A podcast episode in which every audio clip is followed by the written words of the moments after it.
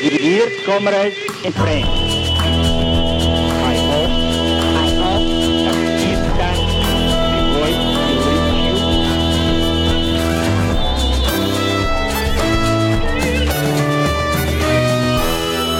You're listening to Red Flag Radio. We record the show on Indigenous land that was stolen and never ceded. That always was and always will be Aboriginal land. My name is Roz Ward, and I'm the host of Red Flag Radio, and I'm very excited about today's episode. We're a revolutionary socialist podcast, and we really like to, um, well, talk about all things revolutionary socialist, which sometimes and often is historical, and sometimes, like today, is very much um, what is happening right now in the world and with people who are involved in those struggles. So, if you want to support what we do, if you like what you hear, um, don't forget we have a Patreon. And thank you to all the people who regularly donate.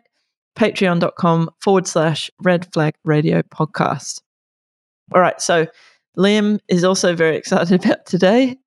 Um, Liam Ward, who uh, produces the podcast, about the discussion that we're going to have and the guests that we have to um, help us with that discussion. So, um, welcome back to Rob Narai. Actually, have you been on before, Rob? I sort of felt No, like you must have been, but you haven't. You've invited me before. But Oh my goodness, I can't. I don't believe you refused to come on. But anyway, you're here now, and we're excited to have you.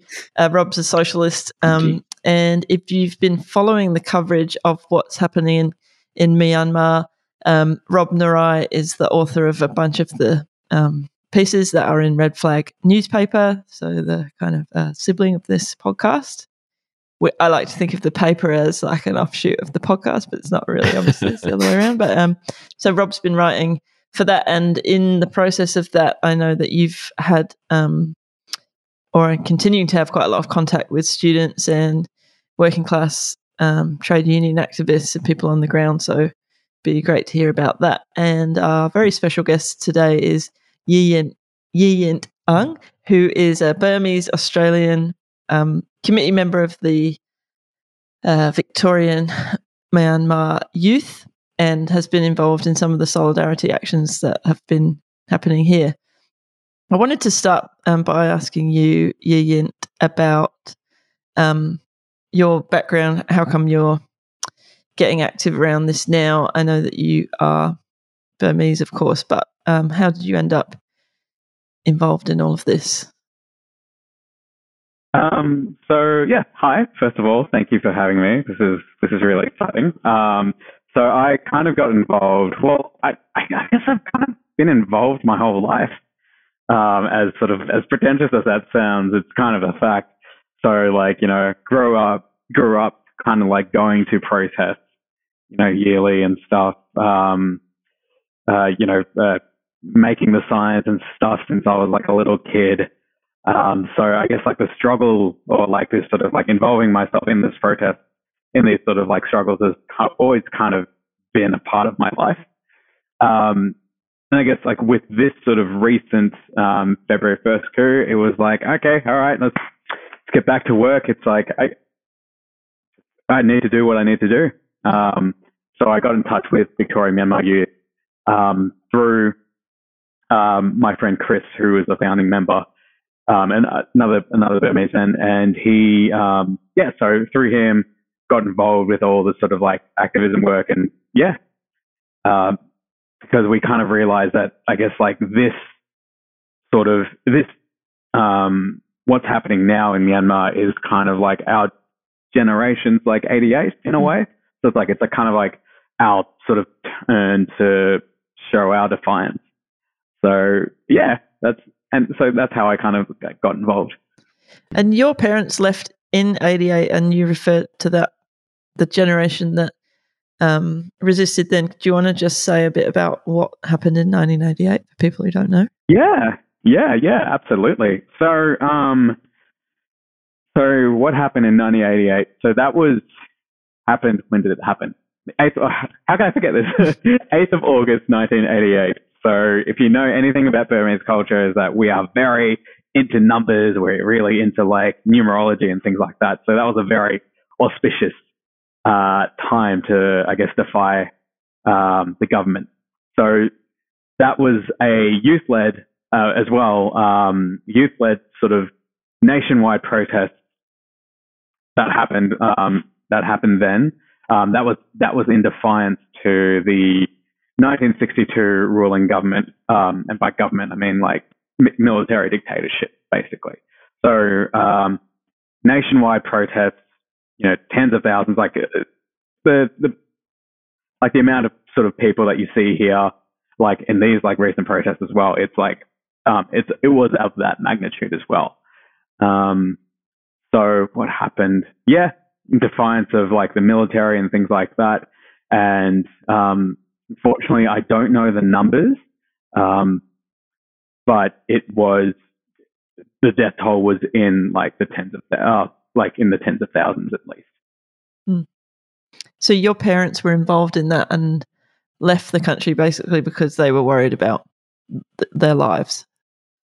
Correct. Yeah. Yeah. So my parents would have been very young. I think they. I think my mum would have been sixteen or seventeen, and my dad would have been in his early twenties.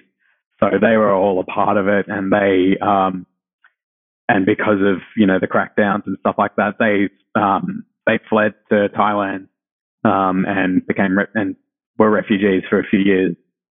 Yeah, a good almost like ten years, and then um, yeah, I was born like a few years after 1988, and we came here in 1995. Yep.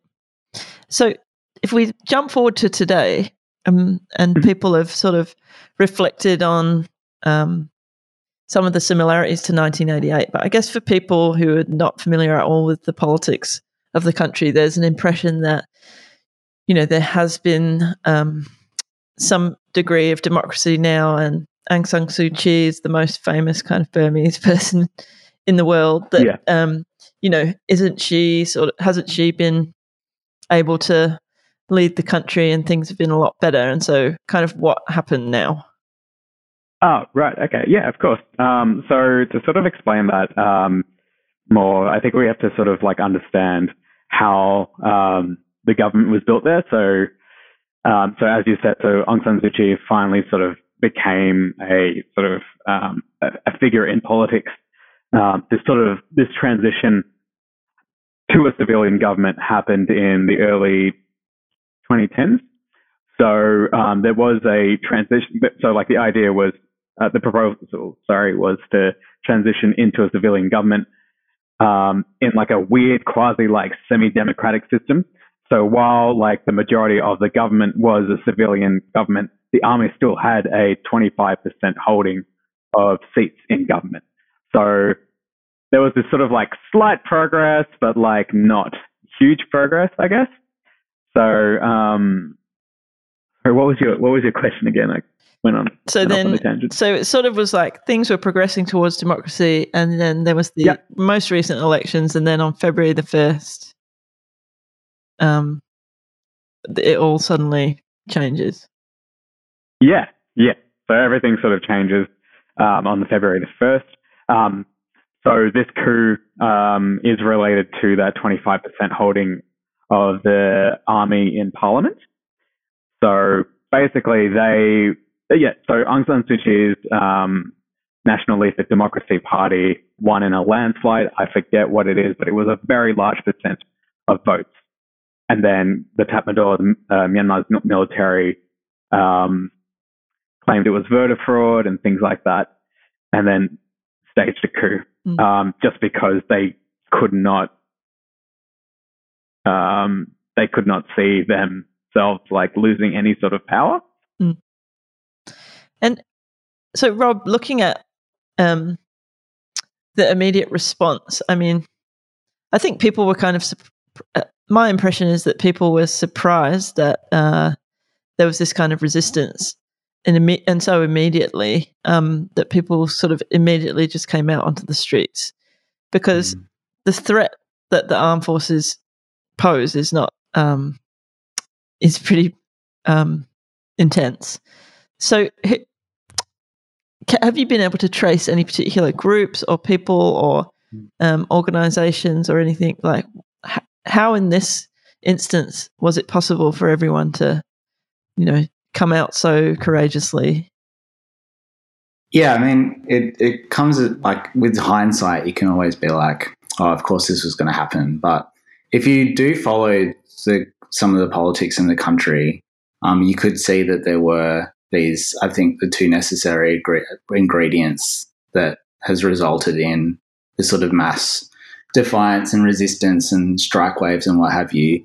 One of them is the existence of a relatively radical student movement in the country that has been, it, it hasn't just been in the period of, um, you know, democratic civilian rule that's existed before that, as you said, um, you know, students who played a pivotal role in 88.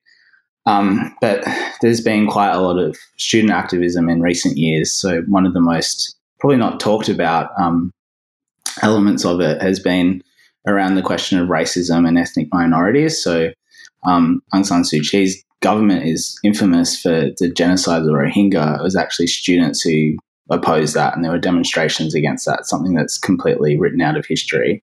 Um, so a lot of those um, student activists have gone on to become nurses, um, doctors, civil servants, and what have you. And they were the people who initially put the call out um, to, you know, defy the new junta. So those early days of February had a group established calling itself the Civil Disobedience Movement, um, or CDM.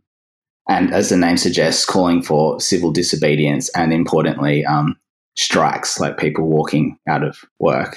And so, you know, those people could have you know, very well been tortured, killed, um, arrested, etc. But they knew that um, they were connecting with something that was bigger. And I think even if unconsciously or not, the other component that has become quite quite apparent in the struggle is um, a very quite combative young workers movement, which has been built up over the course of civilian rule as well. So um, prior to the transition that Ian mentioned, like trade unions were just illegal effectively um, under the, the previous military junta.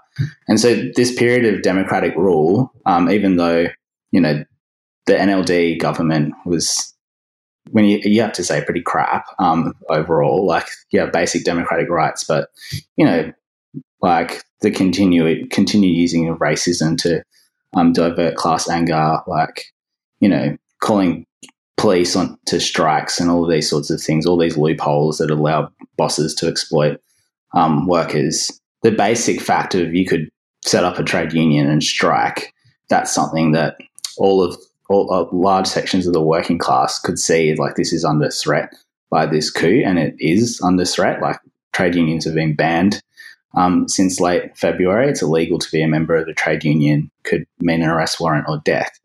So, like those two components of you've really seen kind of come together in the resistance of the last month and a half. Hmm.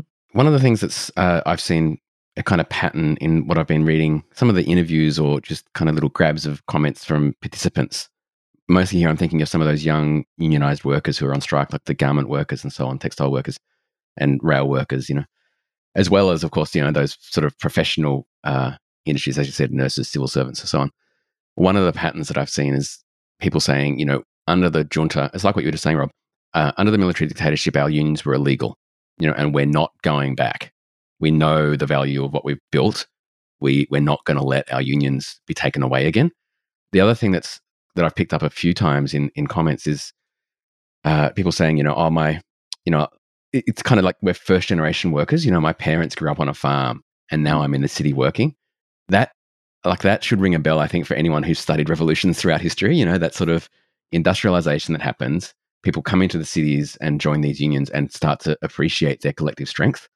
Um, you know, and, and that can be kind of explosive.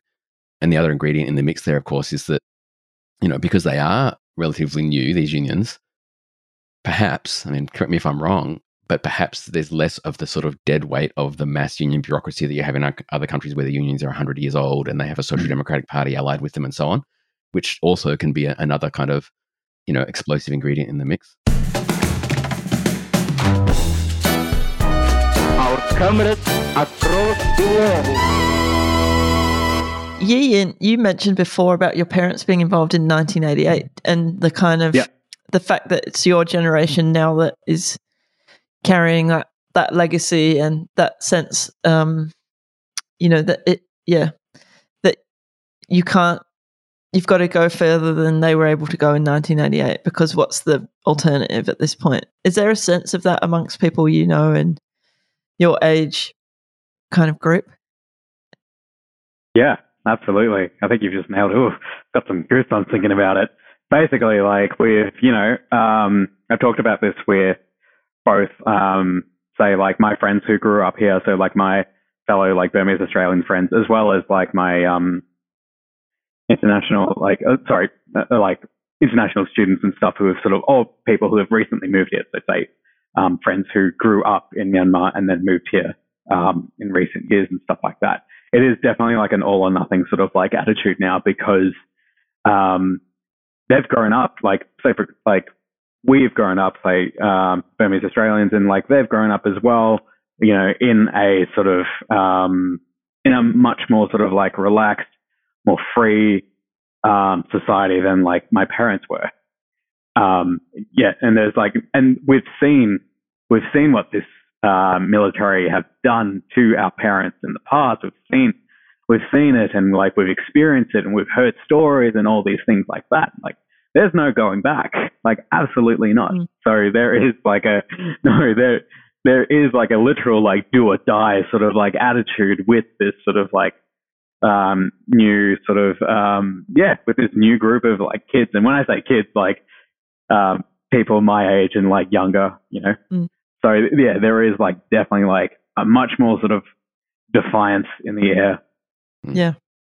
And that's incredible, really, isn't it? When you, you know, if you listen back to the episode that we did with Ben Hillier on the streets of Hong Kong in the midst of the Mhm. uprising, like he basically said the same. Ex- you could probably say word for word, like the same thing about Yeah. young people feeling like, you know, this is it now. What, like, what's the alternative? Is basically a, a brutal Yeah, well, dictatorship, and yeah exact exactly Yeah. exactly so it has gone. I mean, it's also.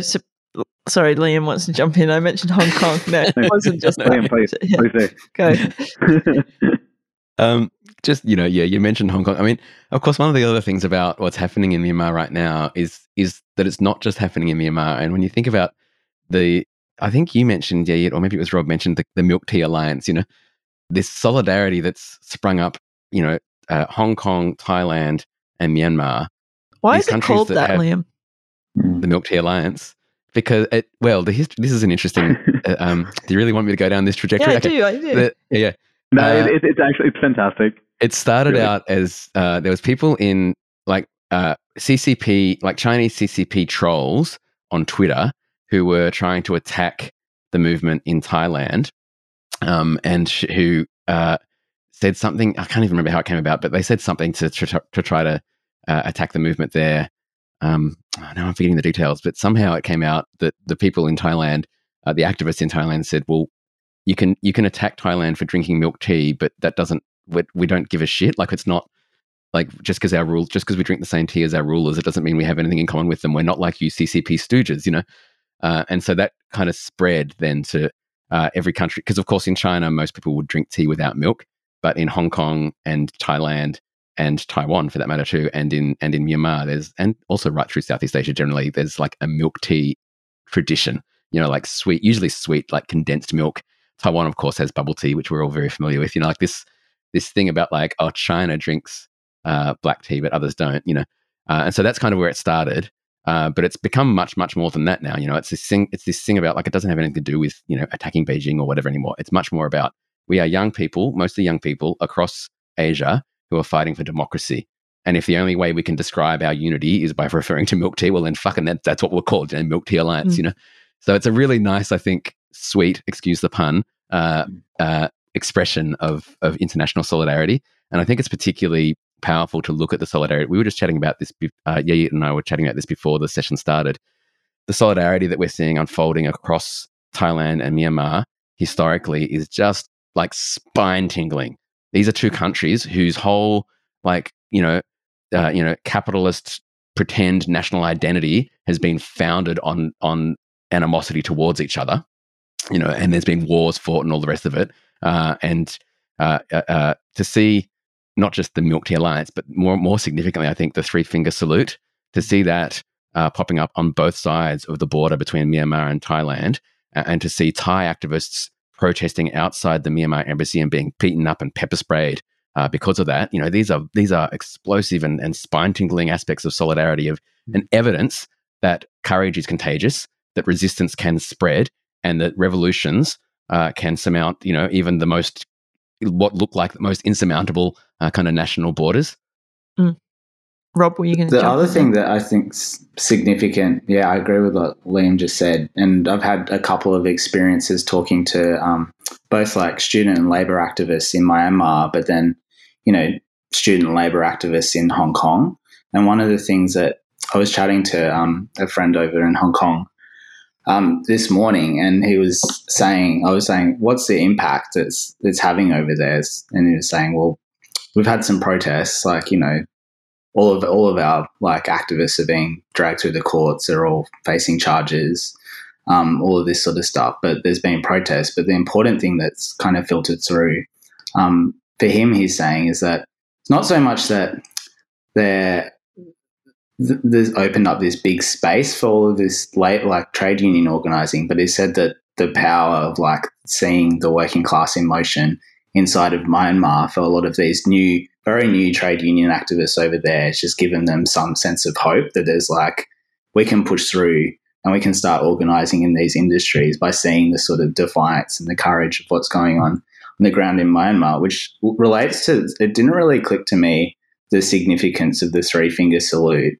um, until the other day when I was talking to uh, a, a, student activist at Yangon University, which is currently being occupied by um, the Tatmadaw. They've set up military barracks there because, and they're just rounding up student activists and arresting them because it's one of the most militant um, campuses in Yangon.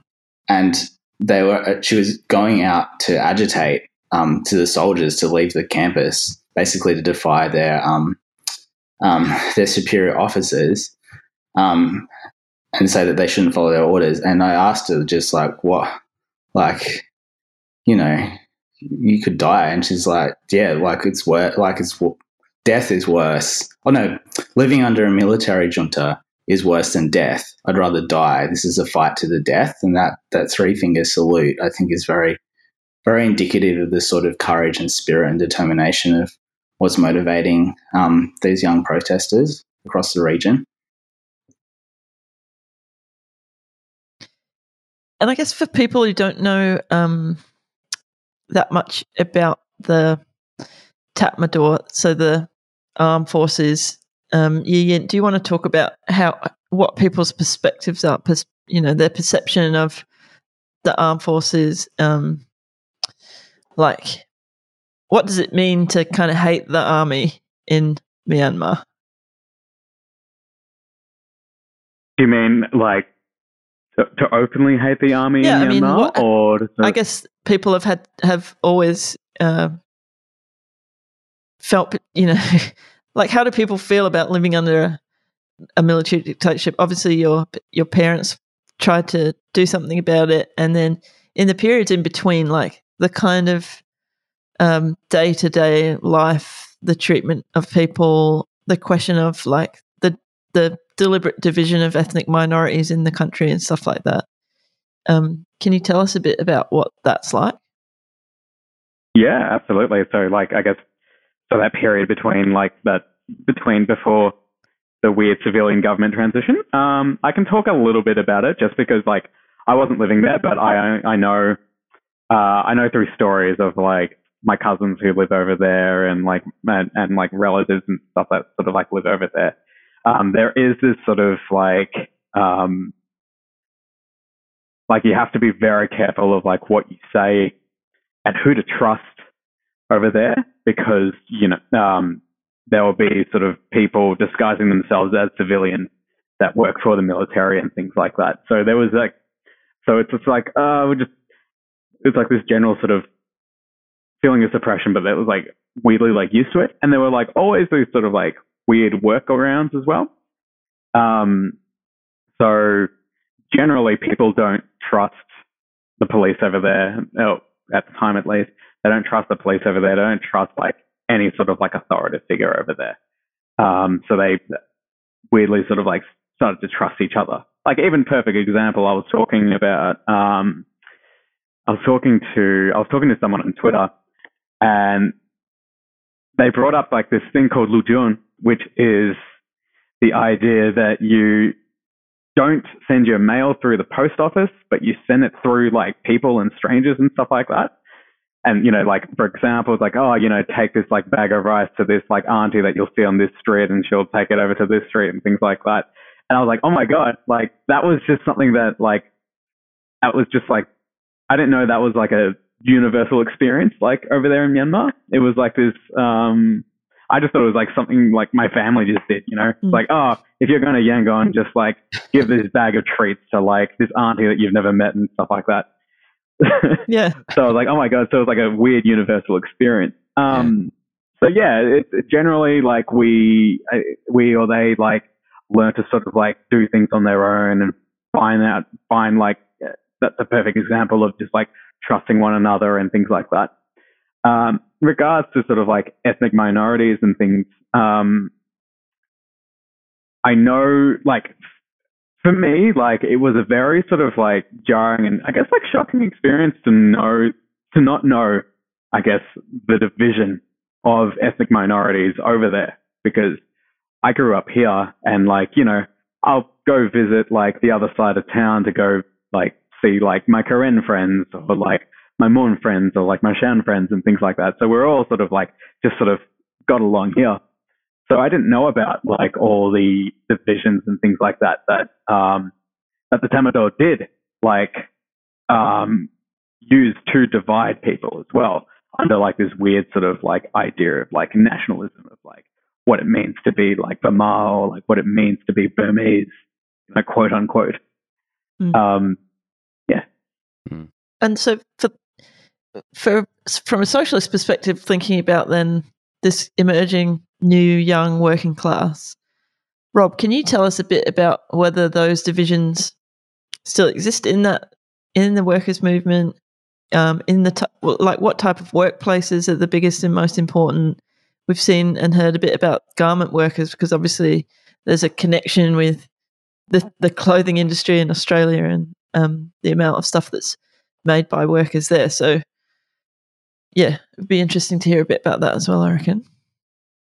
Yeah, like one of the things is that understanding some of the recent history, um, Liam mentioned it before about there's been a lot of um, rural migrants into the cities, and a lot of them are from these ethnic minorities. They're being pushed off their land by, you know, huge, large scale agriculture that is um, both, you know, owned and controlled by the Tatmadaw, um, but also like, you know, they have capitalists from China, from Thailand, um, from Taiwan, Japan, Singapore, helping them invest in these projects, and you know it, that that happens alongside, um, you know, state terror against these gr- different groups. So they have some experience of, I hate the military; they're my enemy, and they they're, they're being pushed off their land, and they're often moving into the cities, um, and you know that process was still happening even under you know civilian rule. It's still a process that was happening, and a lot of these um, young workers, or you know, the, the they're like first generation um, workers, so they're still you know effectively farmers, but they've gotten into the city, and then their parents might still be living in the countryside, and they're having to send remiss- remittances remittances back um, to the countryside. But you could you'd have to say to some extent, especially in industries like the garment industry, that a lot of those ethnic divisions um, have broken down to some extent because everyone is just from different parts of the countryside and these different ethnic groups. Yayint knows a lot more about that side of things um, than me, but you have to you have to say that that kind of experience of um, collective work um, in the cities is actually breaking down some of these divisions.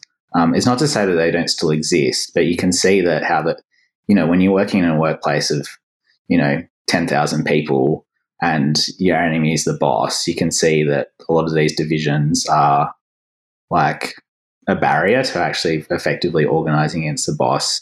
They'll try and use the racism and you know often it's in the garment industry in particular the sexism as well the social conservatism.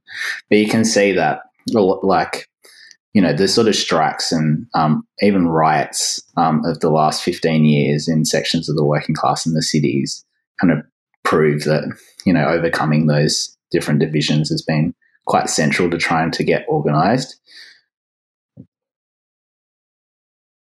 And have there been particular people who've sort of driven that, or is that just like a natural process? Because this is sort of like, you know, mm. the intervention of socialists would be to say, well, that there's more that unites us than divides us. Like this, you know, drawing out some of the political lessons and pointing at them when they happen and saying, look, this mm. is happening now. Can you see what the what the army are trying to do, what the bosses are trying to do is the same thing to control us and all of that. I mean, it seems incredible, although obviously, I think uh, there's something in Lenin somewhere about people will learn the lessons when it's like the time to learn that lesson. You learn it, you know. Mm-hmm. Um, so, yeah, do, does anyone have anything on that? Like, well, Liam, do you want to go first? Think yeah, I did, but, but but it's not a direct answer. Maybe I'm just going to add more to the. Maybe I'm just going to complicate okay. the question and add another question yeah. to the questions. Because you know, it's true that it's true that the the resistance to the junta and the you know the kind of you know proletarianization, I guess, of these ethnic minorities who are being you know taken off the land and into the cities, and and that whole process. It's true that that does tend towards you know a, a new sense of kind of class unity, uh, but I still think that. Uh, you can imagine a situation where the other thing that socialists would say, uh, which isn't just about, you know, there's more that there's more that unites us than divides us. It's not only that, it's also that we would also support self-determination for those minorities, you know, and like the Karen, for example, who've been fighting a, you know, a long time kind of campaign for autonomy and that we would support that as well. And that that's part of the struggle is to say, yes, we are for, you know, unity of the class, but we're for, we're for a unity that is, you know, uh, that crosses ethnic lines, but is also, um, you know, consensual and kind of voluntary, and that and that you know the oppressed minorities, the oppressed national minorities in Myanmar, that the revolution, the revolutionary movement is stronger if it supports their demands for autonomy, up to and including, if they raise it, the demand for national liberation and independence. You know, and and so that that would be I don't think anyone in, in I don't think any of the ethnic minorities are raising that demand at the moment, but it could potentially be an ingredient in the mix. You know, I think one of the lessons from history is that when these revolutionary upsurges happen in countries that are sort of cobbled together by colonialism and and you know the old divide and rule strategies of the empire are kind of still playing out in all sorts of ways. Uh, that revolutionary movements that don't take that seriously and don't you know seek to explain how the liberationary project you know, of the revolutionary movement is is liberation for all, including the, the oppressed nationalities, uh, you know, dig their own grave. So, you know, I think that would be something to look out for in the ongoing.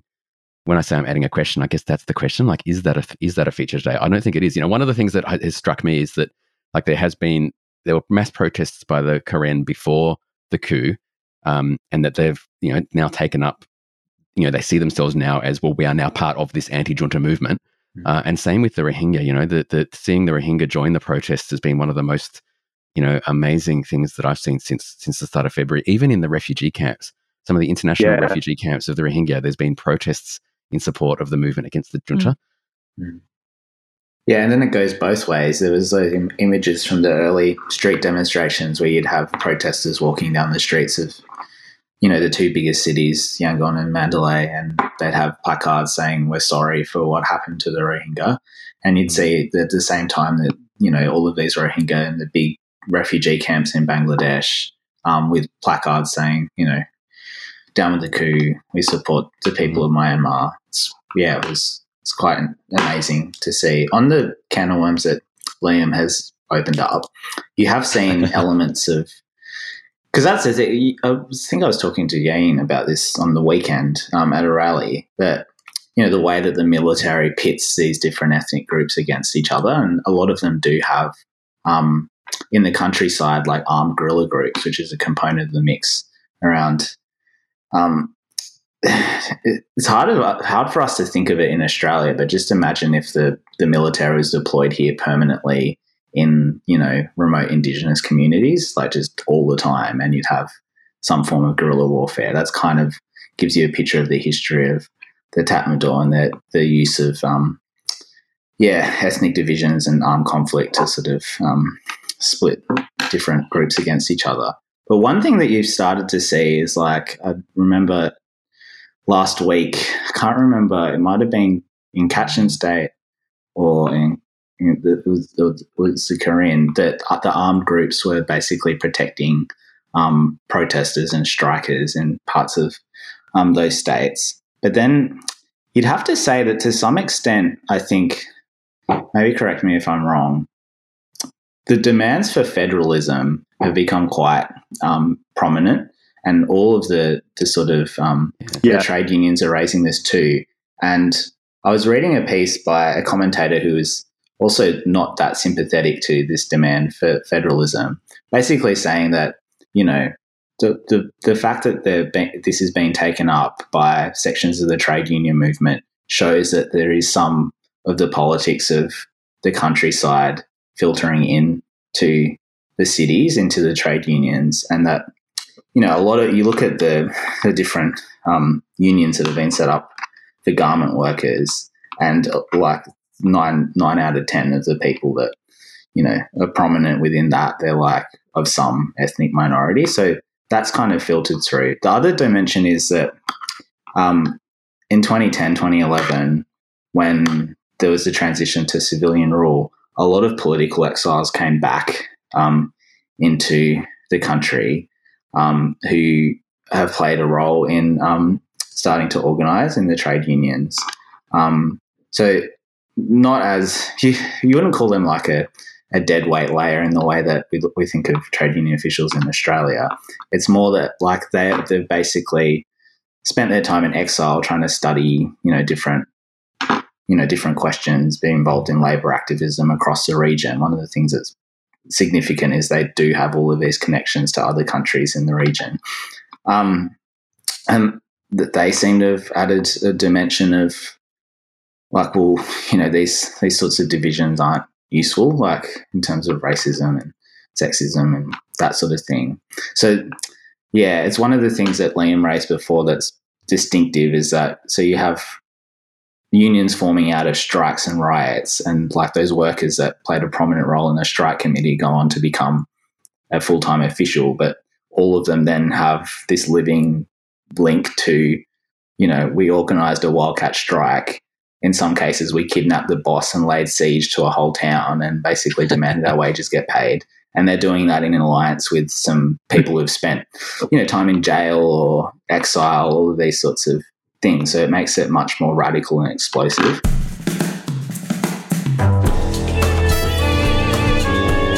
The way of the revolution Let's talk about some of those things. Um, mm. Ian, in terms of the scale of the strikes and the mass mobilizations, and in the face of um, the, the armed forces reaction and on a couple of occasions, like killing multiple people at demonstrations, like what has surprised you about that? Like, uh, or, you know, what kind of stories have you heard around just the sheer magnitude of, of this and what it means to people? And, you know, are they gaining confidence as, as things go on? And is it getting kind of bigger and more determined, even though there's obviously been, um, we don't know how many people who've been arrested and taken. We don't exactly know how many people have been killed, but both of those things are happening. Ha- like, do you have a sense of how people are feeling and some of that? Yeah, absolutely. So um, the general feeling um, the general feeling that we have here, say like with with like my my youth committee as well as um, a lot of sort of like protesters and um, people from Myanmar my age, is that we are feeling, I guess, like helpless but not hopeless. I think that's the general sort of like that's the general sort of um, feeling to it. So we are still sort of very defiant. We are still very hopeful, very optimistic about like things sort of eventually, hopefully turning around. Feeling helpless, of course, because that sort of like comes from like the amount of deaths that have sort of occurred and the amount of arrests and things like that. And like people, you know, comrades our age that are sort of, um, that are being jailed and tortured and killed. Uh, the scale of this has been immense. So that's something that's that's something that caught me personally by surprise. Um, is I guess like the sheer magnitude of people, and as um, Rob and Liam was saying, like ethnic minorities coming together. Um, you know, entire con- like the entire country with different ethnic minorities, religions, and things like that. They're all sort of coming together, and that's been that's been a very sort of um, hopeful um, visual for me as well. Mm. Because as we were saying, like you know, that, like like I genuinely like didn't know about like the infighting. Oh, sorry, I I I knew about the infighting Mm. because you know different regions all you know claim to have like the best noodle soup, um, but I didn't realize like I like uh, you know we we all have that sort of like um that petty infighting, but I didn't realize I guess like the sheer magnitude of it. Mm. Um, as far as you know, like guerrilla warfare and like um and uh, their own sort of like national armies. Oh, sorry, like their own sort of like state-run armies and ethnic um, armies and things like that. That's something that I like like kind of knew about, but didn't realize. I guess like the the magnitude of the situation. So to see, so to see like you know people from these different ethnic minorities, sort of, and including as well, um, as we mentioned earlier, like the Rohingya people as well, to come together to defy this, you know, this military dictatorship, to defy this junta is that's been like that's been incredibly like heartwarming for me as well um, to see that. So that, I think that's what sort of makes me feel sort of I guess like hopeful because this is the first time in so long that there's been I guess like um, like mass unity between I guess like all like the different cultures and all the different people around the country. Mm. And Rob, as a socialist, and we'll we'll start to um, wrap this up, but like, uh, I think it took a little while for people to really pay this um, enough attention um, on the left around the world. Um, and I, I we don't have time to go into the reasons for that, but like, why should socialists care about what's happening in Myanmar right now?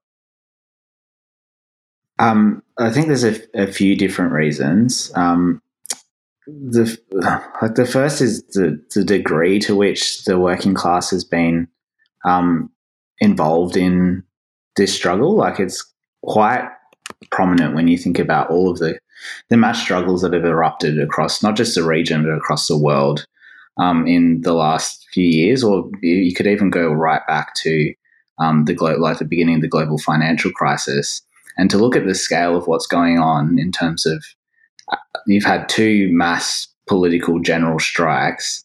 Um, you'd have to probably go back to the Arab Spring to look at something comparable in the scale of um, what's going on, probably Tunisia or Egypt, um, of the degree of working class involvement, and not just as as an exalt, uh, auxiliary to you know some you know um, you know politicians trying to stage these set piece kind of strikes or whatever. It's literally a fight to the death, like the the existential threat that military rule um, you know poses for trade unionists and the working class movement there, it actually shows you some of the um yeah, the the combativity of the stuff going on. Um like the the leading role that yeah, as we've mentioned, um, minorities, but also like women have played in this. Like it's significant that on International Working Women's Day, that was when the um, the most recent general strike, an extended general strike, um, was called and you know it was garment workers like young women the people who spearheaded that process and um, and winning those calls amongst other trade unions that we need to put ourselves at the forefront of this and shut the entire economy down and we need to make a call out to all other workers who aren't part of unions to join that call and not go back to work.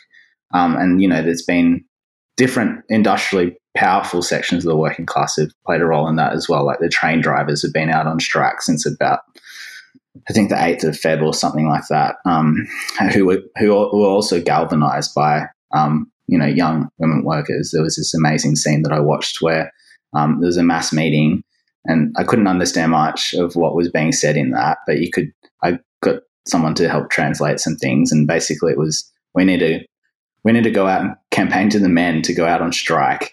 And very quickly, you saw like train drivers refusing to um, transport troops, and then you know the, they try and send the the military police into these working class districts, and then you just there's this video of like just masses and masses of students and um, young workers and women at the forefront of that, leading these big crowds into these working class districts and just like totally polarizing the cops and driving them out. Like it's you want to you want to see the, the the beauty of revolutions and the sheer like creativity and courage of people um, in these moments, like it's going on in Myanmar right now. Um, I think one of the other things is that is not so much a, a negative point, but is it? It is slightly negative. Is that there is no political alternative to the NLD in this situation, which is you can see that there's a basis for a, a different type of political organization based in these radical students and the working class movement that for, for all intensive purposes, the NLD have cut deals with the military before. Um, that's what you know. That's what the civilian rule was. Basically, it was a power sharing deal with the military, and we've seen how that's ended up. Um, you could say that you know a, a, similar situation could arise in the future, where to defy you know the NLD requires a political alternative. So um, for revolutionary socialists, we say that we need to build a revolutionary party of workers and students, um, be militant, um, lead other lead other layers. Like you can see that there's a basis in what's going on there um, for that sort of party. But unfortunately, yeah, at least in my um, attempts to reach out to activists over there, I haven't I haven't found anyone yet that's involved in that sort of project. Mm. What would you say is the biggest lesson so far, Liam? I'm just putting you on the spot. um, well, it kind of flows out of the points that Rob was finishing with there. That the you know, there's a lot of talk about. Well, one of the best, one of the most popular chants that you see on the protests in Myanmar is "Our revolution must win," and or you know, "Our revolution must triumph." You know, I think that just poses the question of what does victory mean. You know, and, and as Rob said, the NLD you know, their vision, what they think of as, as success in this revolution, what they see as success is putting themselves back in political power without necessarily doing anything to weaken the stranglehold of the military. You know, and that is that would be a disaster for the millions of people who are out there protesting against the junta right now because their military will wreak their revenge against them, you know? And so not only do the NLD have a different vision of what victory looks like, as opposed to, you know, the vision of what victory means to the people, the millions of people who carry the NLD placards. Like the NLD actually have a different vision of what victory means. Not only is it different, it's actually counterposed. You know, that that and so in order to actually win, the revolution in Myanmar must find a way to actually smash the state, to fundamentally tear up the grip of the military root and branch, to, to cleanse that whole fucking system of the military's stranglehold. There's only one force that can do that, and we know this from history, and that is the organized workers' movement. You know, only the working class that can wield uh, its industrial power, that can unite uh, everyone else behind it, and that can actually wield the power to smash the state and to pose something different. That is really the only path to a genuine victory in in Myanmar. And the reason that matters for the rest of the world is because you know there are various idiots on the left around the world who have who have forgotten that lesson and who think you don't need to smash the state uh, to achieve human liberation. You know, and, and so the fact that that is posed as a life or death question for the struggling Myanmar actually hints at the fact that it's a, a life and death question anywhere that a revolution happens. You know, and so people who abandon that, who think you can like vote your way into socialism or whatever the hell these idiots around the world tend to think is the current trend of the day, you know, like they're wrong. And Myanmar is about to show us that for better or for worse. Mm.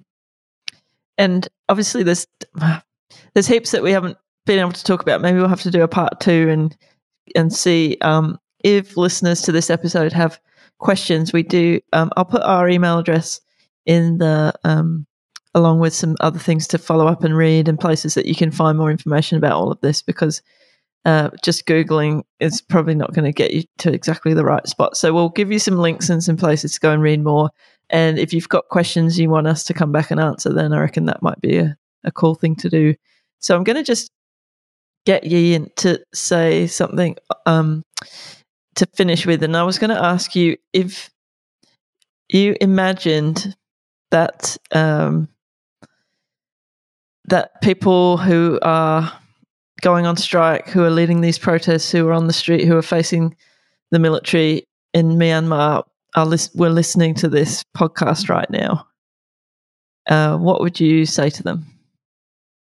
Thank you for everything you're doing uh, from like the bottom of my heart. Like, uh, you have shown me and the rest of the world a certain level of tenacity and courage that I don't know whether I could ever muster up or the people could ever sort of understand or comprehend. You know, this is, as we mentioned, this is a life or death situation. And yeah, thank you from the bottom of my heart to like, you know, I want to eventually say like, bring my future kids there one day. Um, I want to go back and see my family one day and things like that. So this act of defiance is sort of like, you know, this life or death situation is, is, is something that won't go unnoticed. It's something that will go down in history as, as an incredible show of defiance. Um, and it won't be forgotten. Um, whatever we can do here, we can do, we will however we can help, we will. And um, uh, Aoyami, the revolution must win. Well, thank you so much for being with us on Red Flag Radio, and of course, we send our solidarity to the struggle. Thanks, Rob. Thanks, Thank Ian. you. Thanks, Liam. Thanks. This is Red Flag Radio. We have a world to win.